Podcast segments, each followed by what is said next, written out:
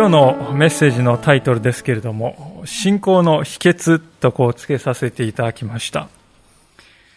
まあ今日の聖書の箇所の中にまさにその秘訣という言葉が出てくるわけでありますけれども、この秘訣と訳されている言葉は本来ですね、限られた数の人々だけに知らされている秘密の儀式を表す言葉だそうですね。まあ、実際多くのこの宗教ではですね、まさにそういう、こう限られた人だけに知らされている秘密の教えがあるんだよとね。そういうふうに語られるわけです。で、あるところに行けば、あるいはあるところにあるものを買えば、あるいはある修行をすれば、その秘密の儀式や、その秘訣を得ることができるんだと、こう語られるわけです。ですから一見するとパウロもですね、そういう何かこう秘密のことをですね、語ろうとしているのかなとこう思うわけですけれども、実は全然そうではないと。むしろ全く反対に彼が語っていることは非常にシンプルですね。もう見て明らか。しかし彼がそれをですね、秘訣とこう呼ぶのは、多くの人はですね、それを実際には行っていないからではないかと。そう思うんですね。聖書は高らかに語っている。しかし、それはですね、多くの人々の心の奥底で隠れたようになってしまっている。まるで秘密のことでもあるかのように奥深くにしまい込まれて、日の目を見ない、そういう状況になっている。まあ、そういう問題意識を持っているからこそ、パウロはですね、あえてそれを秘訣とですね、こう、呼んだのではないかと思います。そのようなわけで今日私たちの信仰にとって中核的な事柄、まあ、信仰の秘訣、それは一体どのようなことであるのか、ご一緒に学んでいきたいと思います。さて、これまでピリピ人へ手紙をずっと学んできたわけですけれども、この手紙は、喜びの手紙とこう言われていることからもわかりますように、獄中で囚われの身でありながら、パウロの言葉の節々に喜びが溢れている。それが特徴でありました。でその喜びの源泉というのは彼が楽天的であるとか、あるいは陽気な人間であるからと、そういうことではなくて、キリストというお方が彼の心の中に深く深く形作られていることによるものでした。その証拠に彼はですね、このピリピの手紙の中で、ピリピ人の手紙の中で繰り返し繰り返し、キリストにあってとかね、あるいは主にあってという言い方をですね、もう何度も何度もします。この似合ってというのはですね、キリストの中にあってという、そういう中という、そういう意味ですね。キリストの中に生きていく。歩んでいく。それがクリスチャンとしての生き方の中心であるとこう彼は言うわけであります。そしてパウロはいよいよこの4章の終わりに差し掛かって、この手紙を締めくくろうとしているわけですけれども、ピリピの兄弟姉妹たちに向かって、彼らが現実に生きていくときに、大切となる事柄を語ろうとしています。それが8節からのところですね。もう一度見しますが、最後に兄弟たち、すべて真実なこと、すべて尊ぶべきこと、すべて正しいこと、すべて清いこと、すべて愛すべきこと、すべて評判の良いことに、また何か得とされることや賞賛に値することがあれば、そのようなことに心を止めなさい。パウロがですね、ここで6回もすべて、すべて、すべて、すべて、すべて、繰り返している。それが印象的ではないかと思うんですね。まあ、これはあの別にすべて真実なこと、尊ぶべきこと、正しいこと、清いことってね、すべてってあえて繰り返さなくてもいいかったと思うんですよね。ところが彼はあえて、えー、6つのことから全部にですね、すべてとこうつけるわけです。まるで、今から言うことに当てはまるものは何であれ、それに注目しなさいとね。それは大事なことなんだと言いたいかのようであります。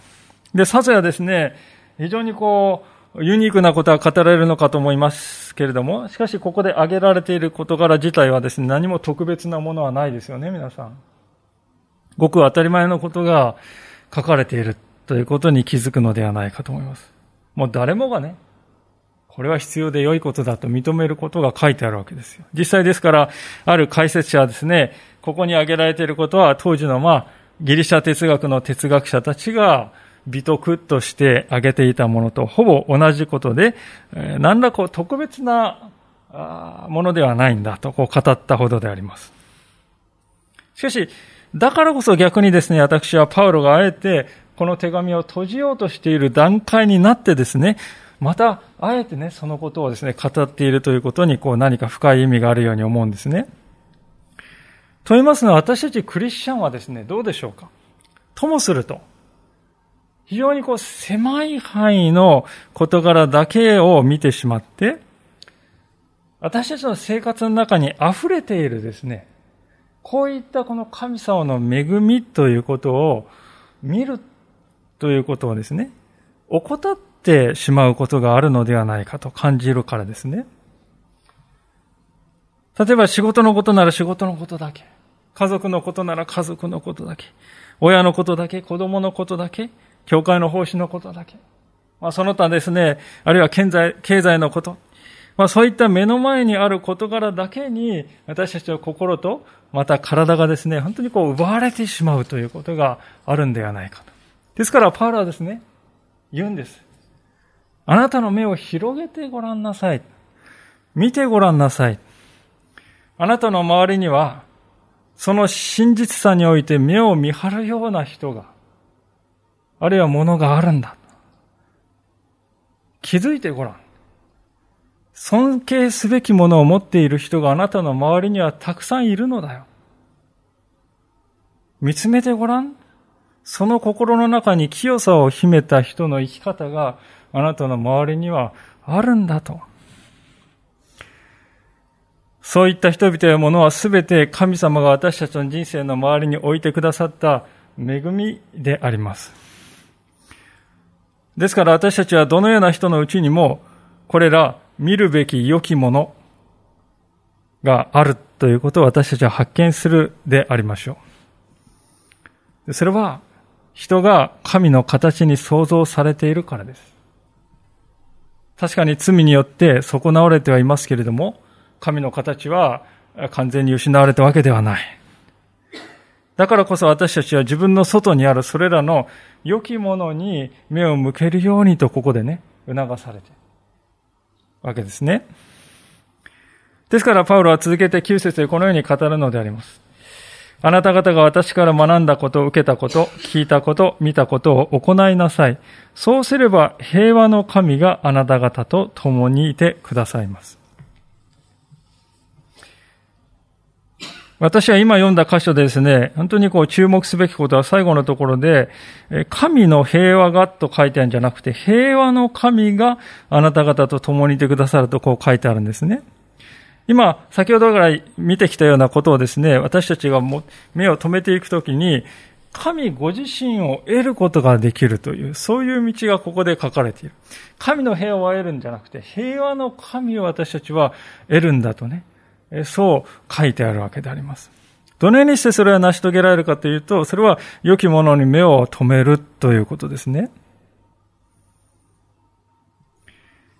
ちょっと考えてみていただきたいんですけれども、自分の苦難とかですね、環境の問題、自分の環境のね、中にある問題ということにばかり目を向けているときに、そういうときに私たちの心に平安が果たしてやってくるでしょうか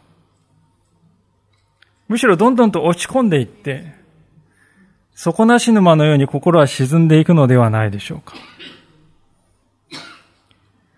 一旦そのようになりますとですね、そこから抜け出すというのは容易ではなくなりますね。しかし、一方で良きものに目を転じると、その転じるという行為自体が私たちの内側に前向きな思いを生みます。そして次に目を向けたその良きものから私たちの心の中に力が流れ込んでいくのを感じます。そして私たちは問題に対処する力を得ることができるようにされていくわけですね。で、こういうことを申し上げますとですね、まあ、でもそれって、ただ単に問題から目をそらして、見ないようにする現実逃避じゃないですかね、とこう考える方がいらっしゃるかもしれませんね。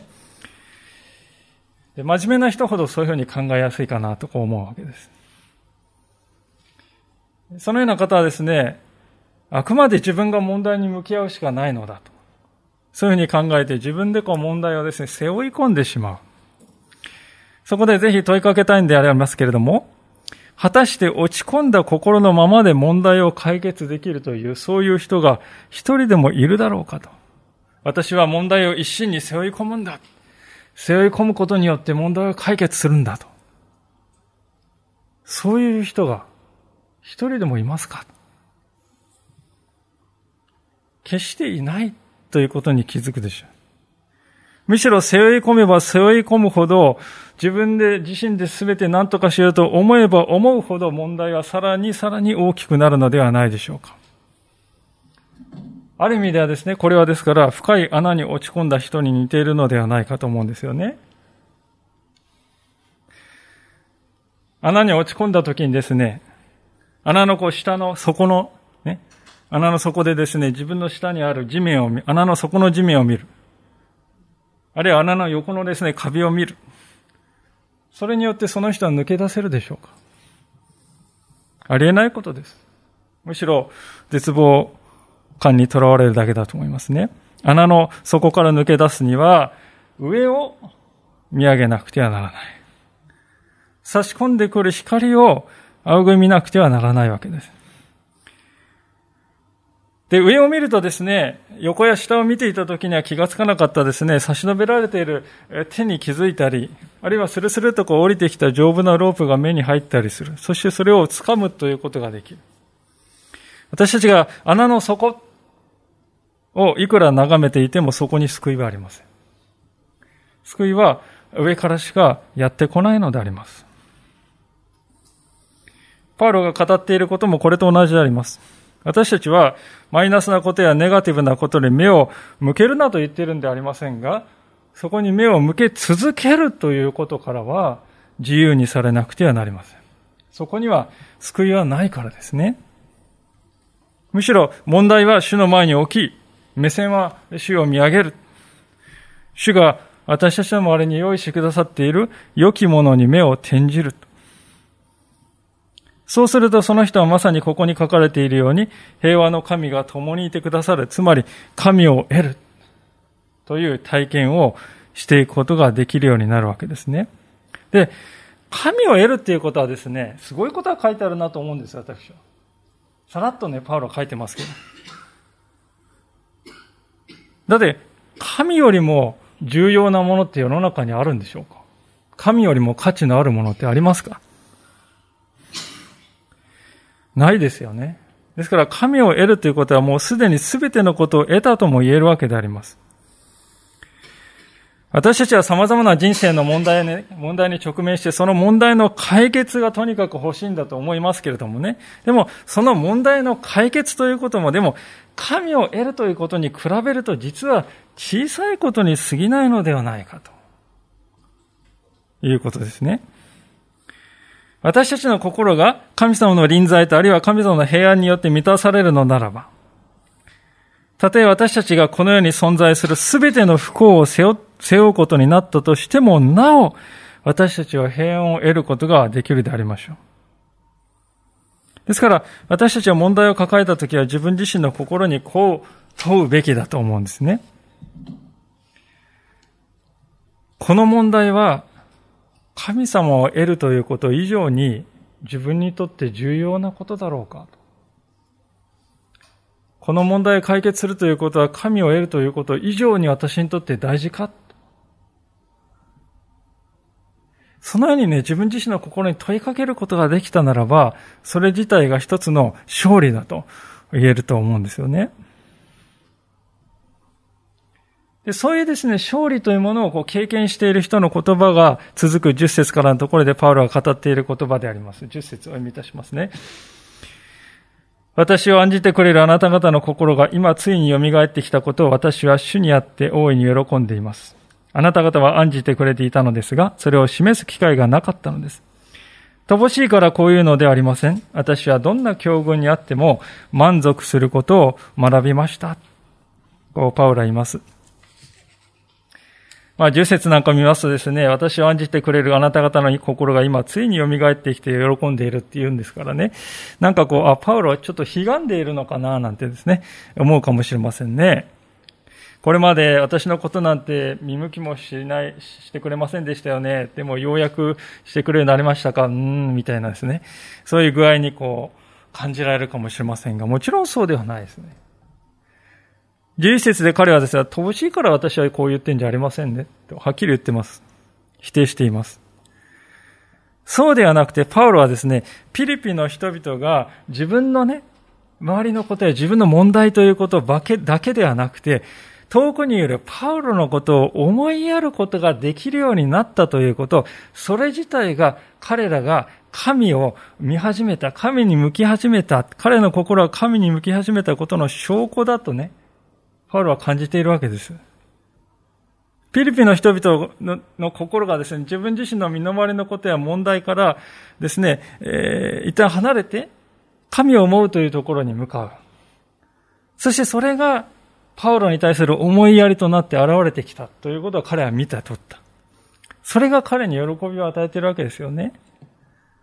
私たちもそうですよね。自分の問題というものに心が占領されているときはね、神様のことを思う余裕も、あるいは他の人のことを考えるですね、こともなかなかできないわけであります。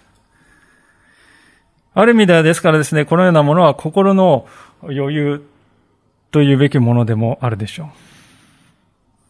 パウルは11節でそのようなですね、心持ちのことをですね、私はどんな境遇にあっても満足することを学びましたとこう語ってますね。この満足するっていうのはですね、えー、実はこの新約聖書の中でですね、原文を見ますと、ここだけでしか使われてない言葉です。ですから、あの、ね、なかなか訳すっていうのが、あの、簡単ではないですね。で、満足するっていうと、私たちいろんなイメージを持つと思うんですけどね。これ、もともとの意味はですね、これは自分に足りているという、そういう意味なんですね。自分に足りているという。つまり、他のものに依存していないんですね。言うなれば、こう、自給自足できているような、そういう状態だということです。で、自給自足できているってことはですね、何もこの、えー、まあ他の人から助けって、それは一切不要ですよ。そういう、断るという、そういうあり方とは違うわけですが。まあ、えー、言ってみるとですね、これはですね、魂の自立と言っても良いかなと思うんですね。魂の自立と、この満足しているという言葉の意図はですね。まあ、言い換えればそれは心の自由と言っても良いかなと思うんです。心が何者によっても縛られてはいない。何の奴隷にもされていない。何かによって心が占領されて、心が奪われている。そういう状態でもない。真に自由な状態にあるということですね。私たちは皆自分自身のことを振り返りますと、どうでしょう？何かに縛られやすいのではないかと思います。まあ、わかりやすいところで言えば、お酒やタバコといったこの嗜好品ということが目に、頭に浮かびますが、しかしそれだけに限らない。お金、人から評価されるということ。あるいは時に自分は良い親にならなければならないという脅迫観念のようなもの。あるいはまた社会的に勝ち組だ、負け組だといった評価を下されて、それを非常にこう気にするようになる。あるいはまた物をですね、買わなくては気が済まなかったり、時には性的な快楽の虜になったり、時には健康というものを脅迫的にですが追い求める。縛られる。そういうことさえもあり得るわけですね。いやいや、私はそんなね、何かに縛られてはいないですよ、とこうね、感じるかもしれませんけれども、相手が人間であれ、物であれですね、もし私たちの生活の中に、人生の中に、それがなくなると落ち着きを失うというですね、あるいはまたそれを失うと不安が消えなくなるというもの。そういうものがですね、一つでもあるならば、私たちはですね、その奴隷にされているということです。パウロが語っているこの満足する心、まあ、魂の自立と先ほど言いましたがですね、そうしたものから自由であるということを意味するわけです。それらがなくても全く問題なく生きていけますという状態ですね。魂が真に自立している状態のことを言うんです。もちろん彼はですね、苦しい状況がある、その経験をですね、無理やり歯を食いしばって、喜びに変えて自分は自立しているんだ、うんとかってね、悪戦苦闘してですね、自分を無理やりこう鼓舞して、えー、いるわけではないですね。ともすると私たちは信仰という名のもとにそういうですね、この人間の心を無視したね、やり方がまかり通ってしまうことがありますけれども、決してそのようなものは長続きしない。内側から生まれてくる内発的なものでなければ、決して長続きすることはありませんね。パウロはですね、そういった彼が歩んできた人生の苦しい経験から、ある意味では自立しているわけです。それによって心を奪われ支配されてはいないのです。彼の魂は自立しているんです。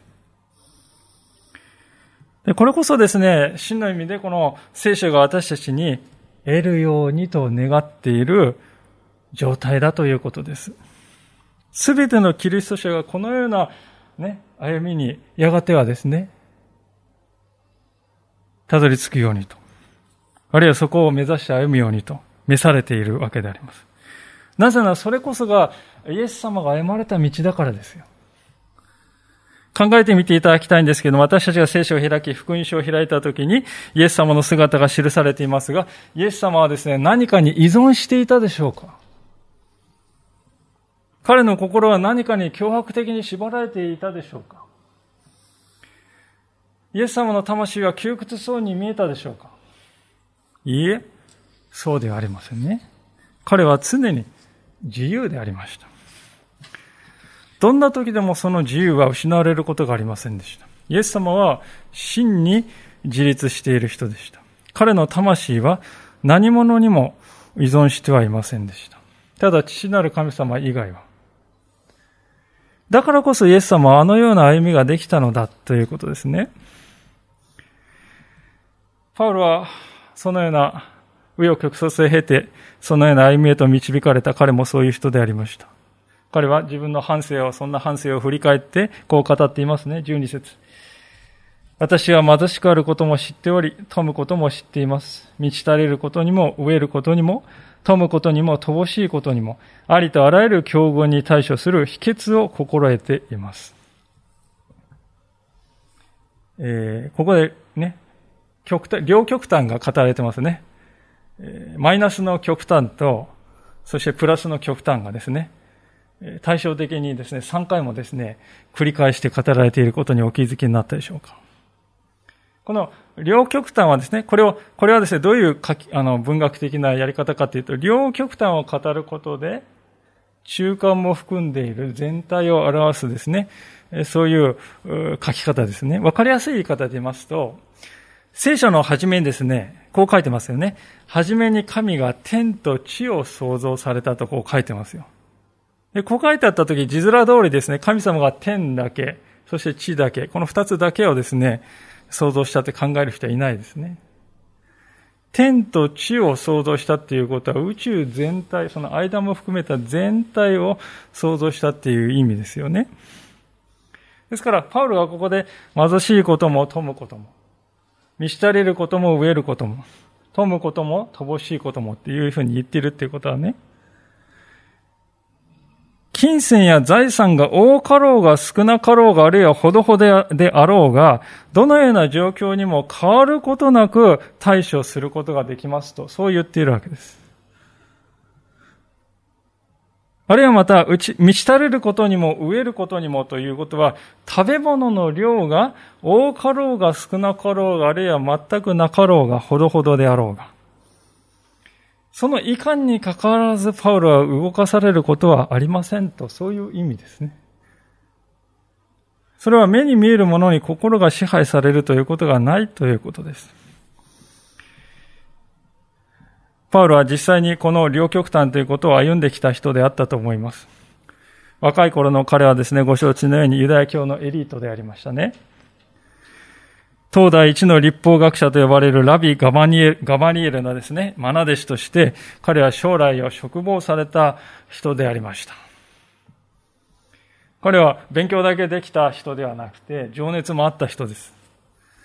その情熱感のですね、すごい凄まじさたるやですね、クリスチャンを牢獄に放り込んでやるのだと。そのことに全勢力を傾けていた若い時もあったと。そういう人でありました。ある意味ではですから彼はユダヤ教の社会の中では得られるですね、もう最高のステータスを全て得ていたと言ってもよいでしょう。ところがイエス・キリストを信じて、その伝道者として歩み始めた後のパウロはですね、文字通り、すべてを失った人になりましたね。名声を失い、給料を失い、約束された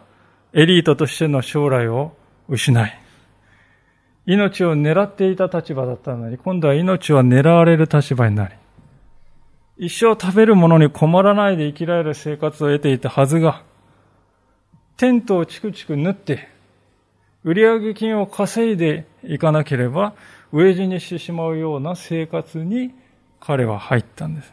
まさにジェットコースターの頂上から一番そこまで落ちたかのような転落ですよね。パウロはそういう過酷な変化を実際に経験していた、きた人であります。だからこそ彼がですね、ありとあらゆる境遇に秘訣する、対処する秘訣を心得ているという、その言葉には説得力がありますよね。実は、このありとあらゆる境遇っていうのはちょっと意訳していると思うんですけどもね、元々の意味は。原文を直訳するとですね、どんな場合もあらあらゆることにおいてとね、どういう場合にもあらゆることにおいて対処することができると。つまり、実質的に彼が言っていることは、私には対処できないということは一つもありませんと。一つの例外もなく私は対処することができますと言い切るんですね。包括性というものにね、焦点を当てて語っているわけですね。私たちはこういう言い方を聞くと、ちょっとこれ強がりじゃないですかと。そこまで言いますかと。対処できないことは一つもないなんてね、口が裂けても普通は言えないですよね、と私たちはそう思う。しかし、パウロはこう言っているわけであります。なぜでしょうか。その答えが13節にありますけれども、まあ、ここにね、パウロが語ろうとしている秘訣の全てがあるということですが、13節私を強くしてくださる方によって私はどんなことでもできるのです。何のことはないパウロが私に対処できないことは一つもないと言い切った理由、それは、パウロが私を強くしてくださる方、つまり神に信頼しているからです。皆さん、神にできないことが一つでもあるのでしょうか？一つもない。それは確かであります。ですから神に信頼し神に問題を委ねるなら解決できないことは一つもないでしょうよ。神に解決できない問題がありますか？ないですよね。ですから、問題の核心というのはですね、神により頼まないパウロには対処できないことだらけです。しかし、神により頼むパウロには対処できないことは一つもない。結局この違いだということですね。この、結局ですから、この神に目を向けるということ、そこに尽きるということであります。で、そのことにですね、気づいた一人の人の例を挙げたいと思うんですけど、皆さんもよくご存知のあのペテロですよね。ご承知のようにペテロはイエス様を派手に裏切りましたね。その裏切り方っていうのはもう私たちの目から見てもひどいものであります。自分の命を落ちさ惜しさに、呪いをかけてまで、そんな人は知らないと言い放ったわけですよ。そこまでやるかと。ですがね、ですから私たちはそこまでやってしまった彼がですよ、そのことを後悔してずっと心の重荷として持ち続ける道をね、選んでしまったらですよ、もう絶望したでしょう。やらかしてしまった。もうそれだけ見ていたらですね、もうそれしか頭に入らない。もう一生自分を責め続け、後悔の虜。実際ですね、同じ日に裏切ったユダはその道を選んだのではないでしょうか。彼は自分のしでかしたことにばかり目が向いて、さっきの穴の例えではないですが、上に目を向けるということがありませんでした。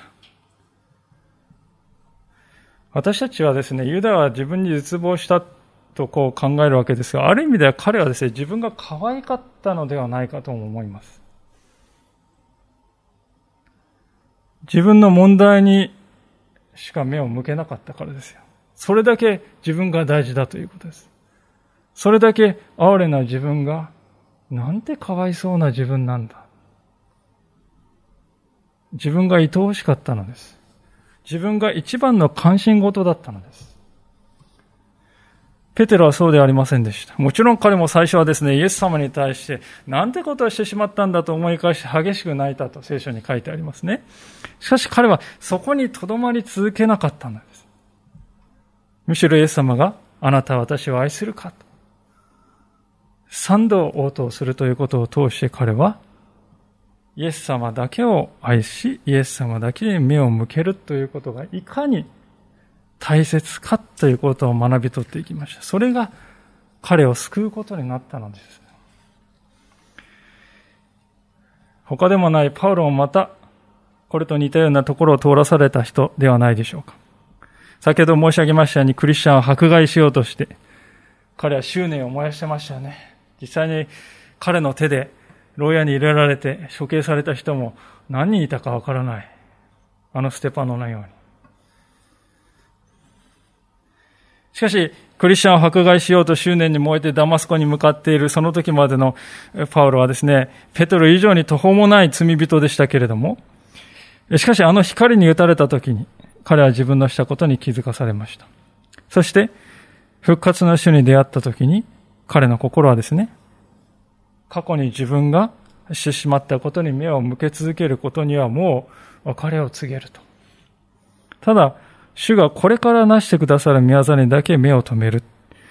そのような歩み方に根本的に変えられたということです。これは人類の歴史が始まって以来聖書が語っている普遍的な信仰の秘訣であります。サタンはいつもですね、私たちを問題の虜にしようとします。あの蛇を思い出していただきたいのですが、彼は自分がね、人を誘惑して罪に陥らせた張本人であるにもかかわらず、その罪にひたすら人間の目を向けさせようとしますね。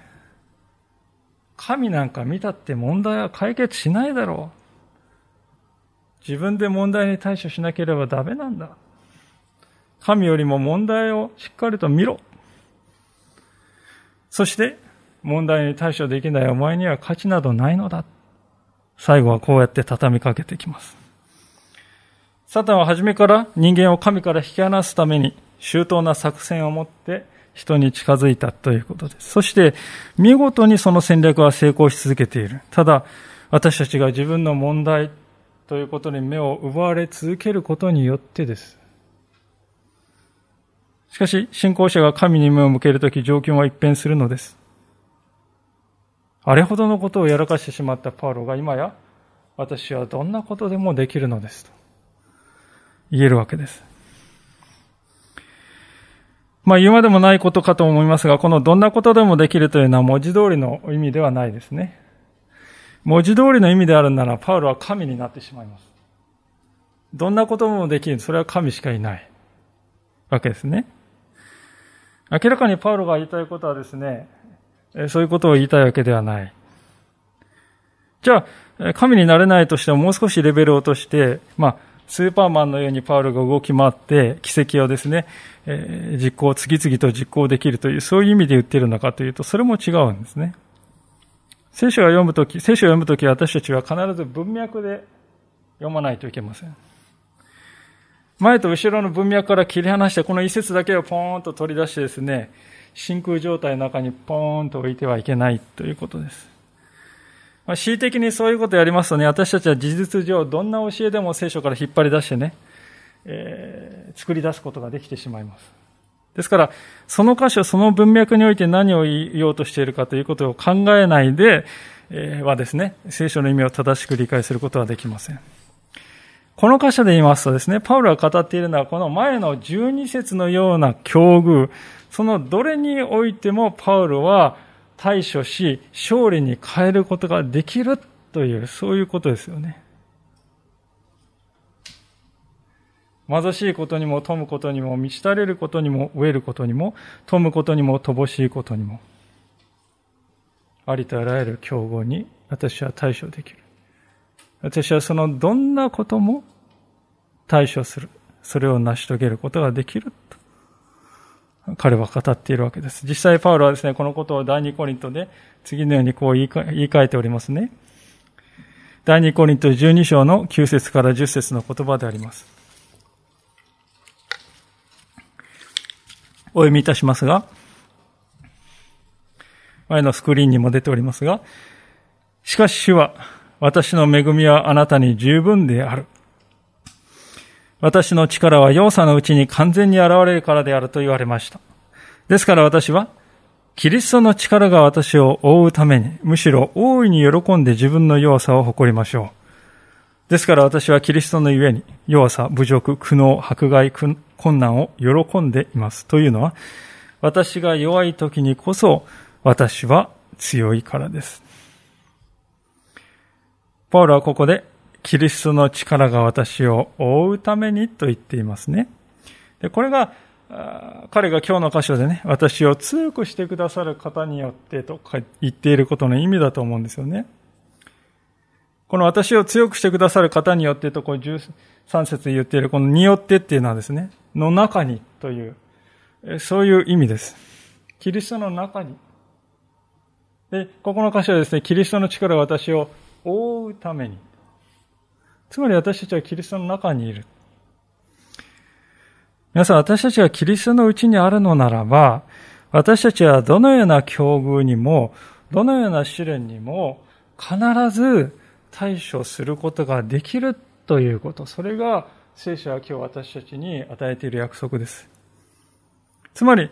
言い方を変えると、私たちはどのような境遇にあっても、平安、そして魂の自立、魂の自由を失わずに歩むことができるようにされますということです。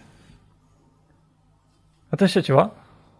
魔法のように問題そのものを消し去るとか、あるいはスーパーマンのように問題を力ずくでですね、解決するとか、そのようなことを追い求める必要は必ずしもないということです。どのような問題に直面したとしても、魂の自由と平安を私は持ち続けることができるのだと。これが信仰者に与えられている偉大な勝利であります。その秘訣はですね、問題そのものを見続ける、そしてそこに縛られその奴隷にされるということから、私を強くしてくださる方へと目を転じ、いつもその方のうちにあり続けるということ。それこそが私たちの信仰の秘訣なのであります。今主の前に静まってお祈りの時を持ちたいと思います。